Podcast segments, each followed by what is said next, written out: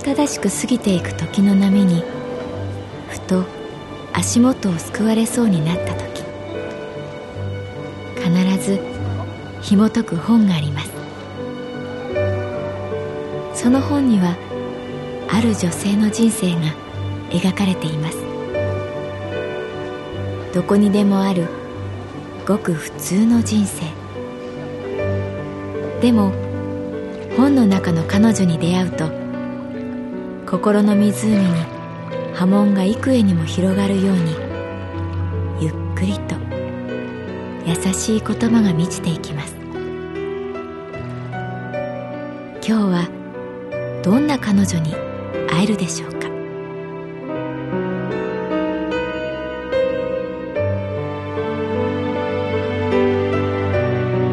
サウンドライブラリー。世界に一つだけの本。朗読は私木村多江がお送りいたします。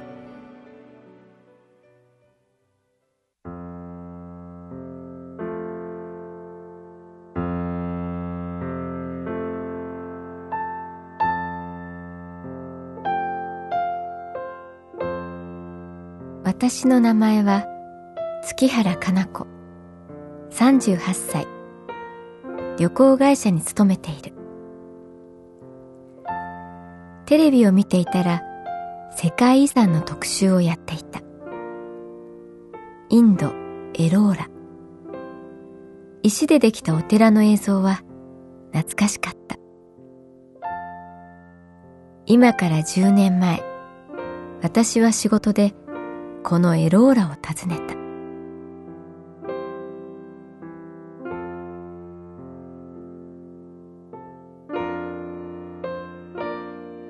8世紀中頃一人の石切り職人が岩肌をのみで削り始める。以来100年もの間デカン高原に石を削る音が途切れることはなかったという。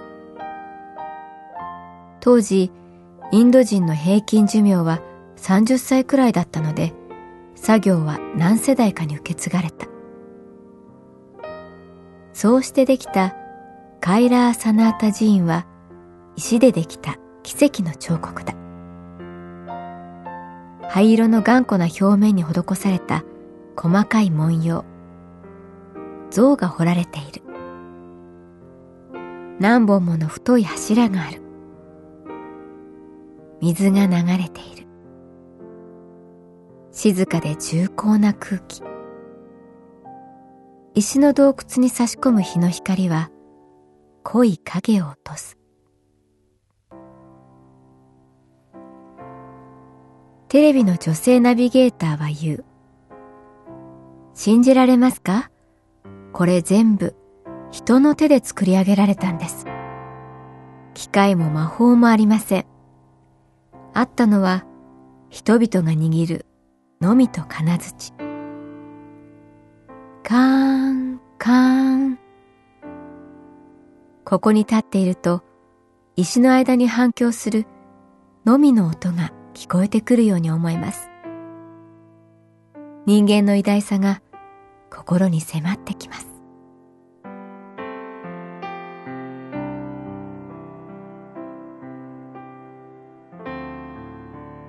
私が10年前にここを訪れたのは大失敗した直後のことだった。テレビを見ながら私の心は仕事で訪れたインドの旅に降りていった。私が旅した4月は雨季に入る前で最も暑い時期だった。我が社の夏休みキャンペーンターゲットにインドが選ばれた。キャンペーン中にお店で流す映像。パンフレットを制作するために私は数名のスタッフそしてスペシャルゲストと共にインドムンバイに入ったスペシャルゲストとは日本古来の楽器琴を演奏する女性演者この人が私の悪夢の始まりだった。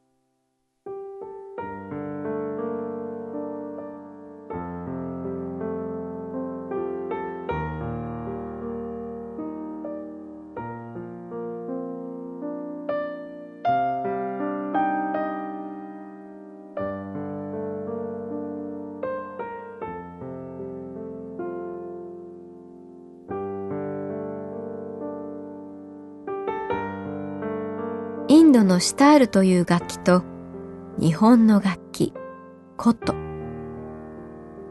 この二つのコラボレーションが面白いのではないか。そう発案したのは店長だった。選ばれたお琴の演者、篠原八重子さんは、その道ではかなりの重鎮らしく、風格も威圧感も一流だった。成田空港からこの八重子さんのことを持つのが私の役目になった。わかってると思うけど、大事に扱ってね。着物姿の八重子さんの細い目は、鋭く私を射抜く。は、はい。実際、おことは重かった。デリーからムンバイ、ムンバイからアウランガーバード。目指す場所はデカン高原が見渡せる昔の宮殿だった。その宮殿の中庭で、おこと、シタール、そして打楽器のタブラが加わる演奏会が開かれる。この宮殿までの道がとてつもなく長い。とんでもなく急勾配。汗をポタポタ垂らしながら、おことを傷つけないように、丁寧に、慎重に登る。何の苦行だ。何の修行だ。さらに、八重子さんは容赦ない。あんまり傾けないでくださる？とか、もっと早く歩きなさい。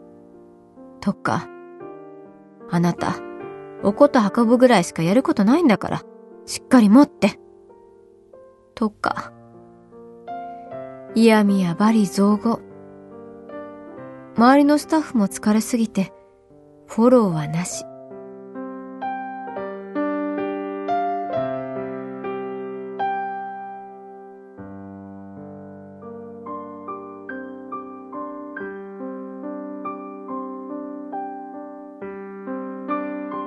やっとの思いで緑にあふれた中庭にたどり着き八重子さんが着物に着替えている時に悲劇は起こった。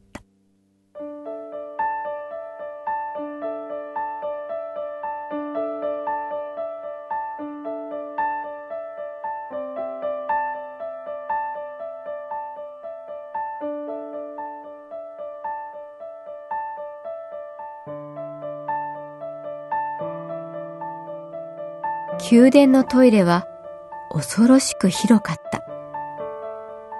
私が住んでいるワンルームマンションくらいあった。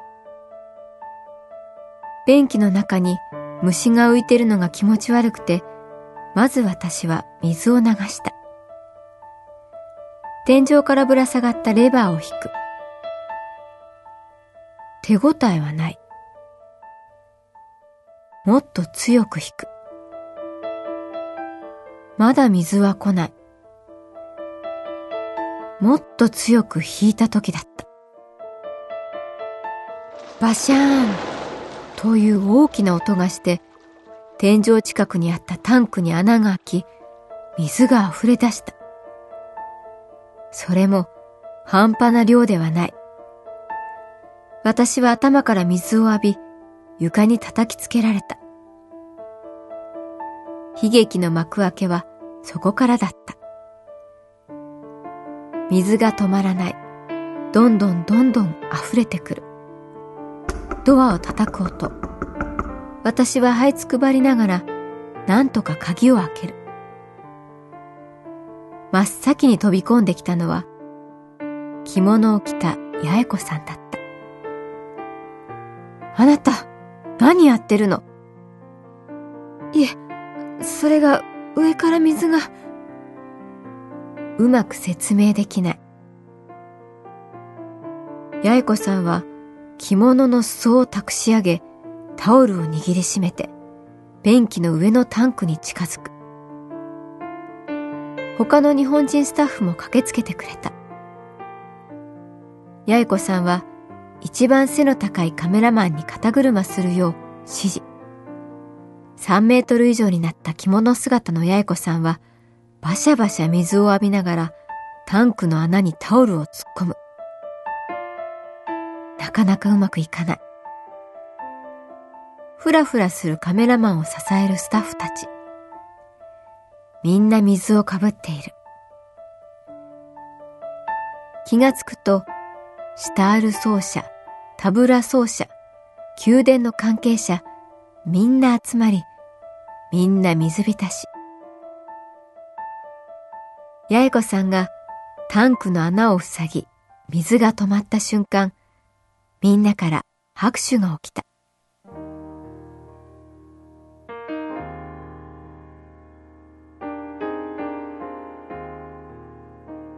八重子さんは両手でガッツポーズ。床にはみんなの靴がぷかぷか浮いていた。ごめんなさい。と私が言うと、3メートルの八重子さんはただ笑った。みんなもつられて笑った。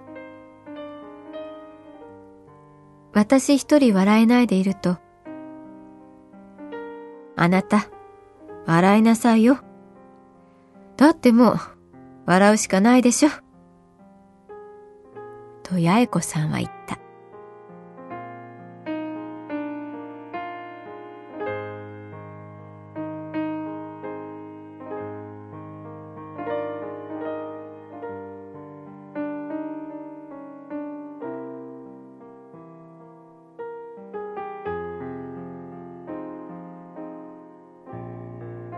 演奏会は予定通り行われた。演者の人たちが着ていたのは I love India と英語で書かれた黄色い T シャツだった。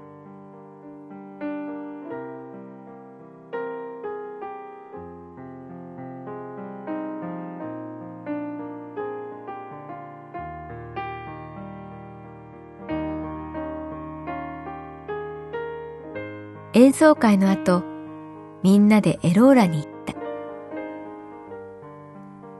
おことは宮殿に預けたので、私は初めて身軽だった。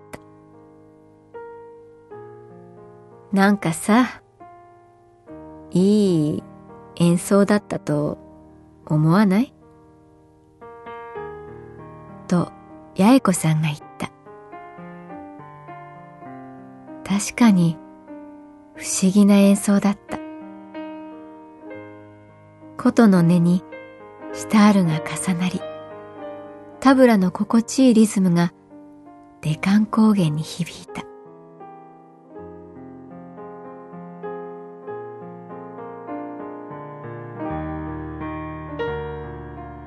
生まれて初めてかも。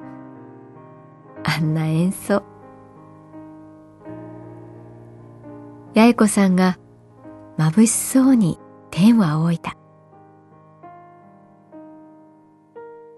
月原のおかげで一つにまとまったからね。そこには嫌味も揶揄もなかった。私の頭には弾かれた弦の音が鳴り続けていた。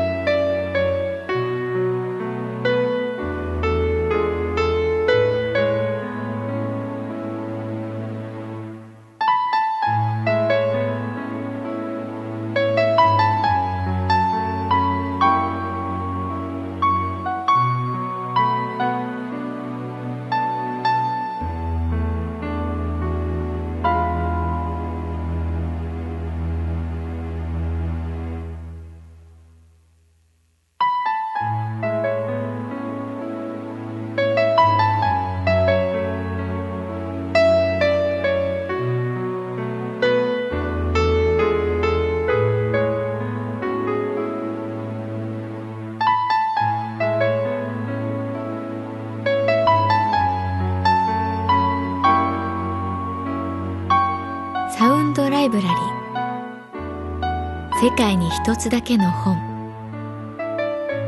作構成。北坂正人。朗読は私木村多江でお送りいたしました。